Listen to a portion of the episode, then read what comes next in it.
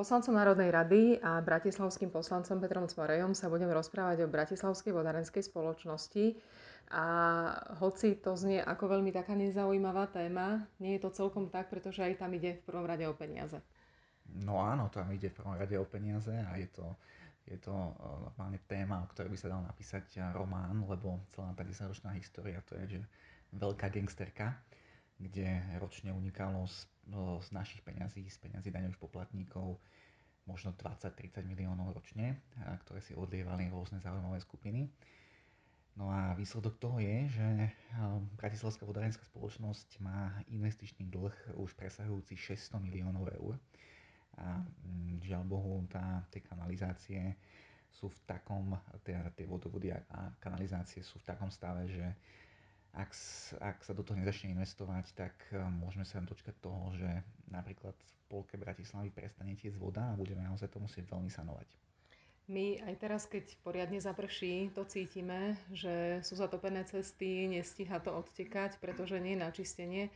Ako je možné, že taká spoločnosť dostane do takých dlhov a pritom stále ostáva v takomto stave, veď snáď je tu preto, aby tieto veci fungovali?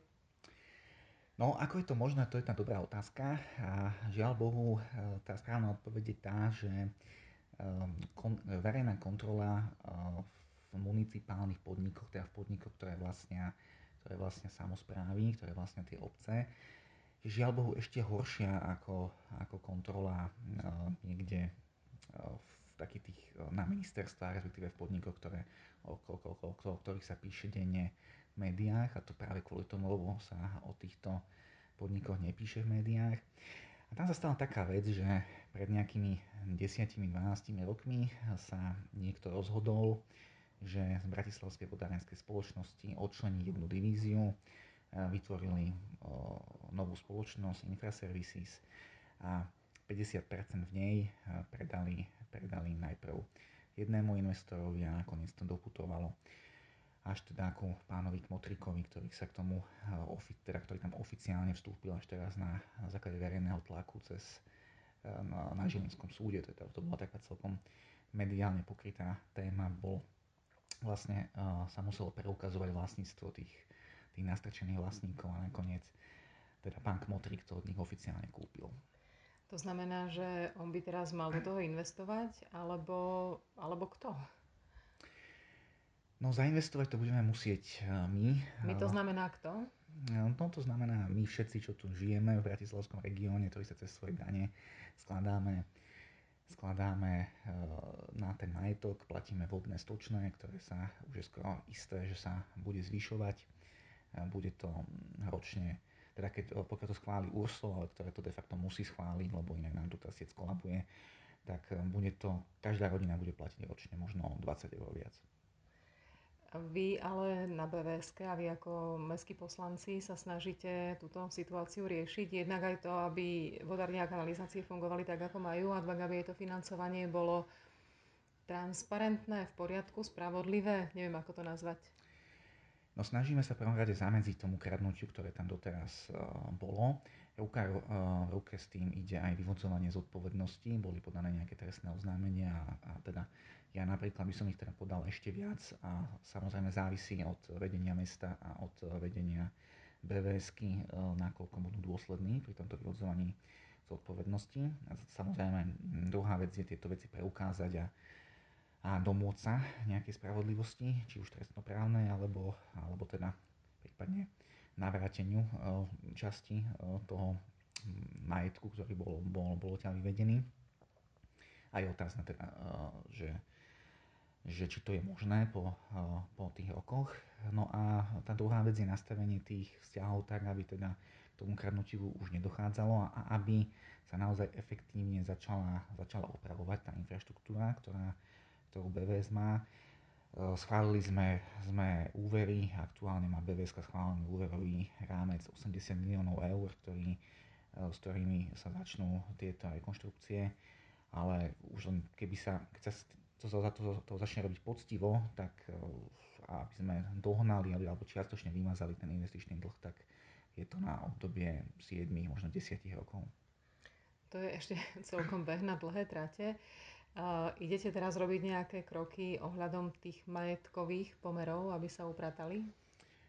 Áno, schválili sme na meste zámer odkúpiť od pána Kmotrika jeho podiel v Infra Services. Uh, ja som to trošku kritizoval, lebo síce nevylučujem, že je to na konci dňa možno najlepšia a najrýchlejšia cesta, ako sa uh, zbaviť minoritného akcionára, ale uh, je to odôvodňované uh, takými číslami, ktoré jednoducho nesedia a um, mám, veľké, uh, mám veľké výhrady voči tomu, aby nám dal niekto na niečo takéto na schválenie, dal nám na preštudovanie tristo strán materiálov de facto týždeň, uh, to ani nebolo možné prečítať popri tých ostatných veciach, ktoré na tom zastupiteľstve boli alebo ktoré teda človek ešte robí, robí, robí popri tom.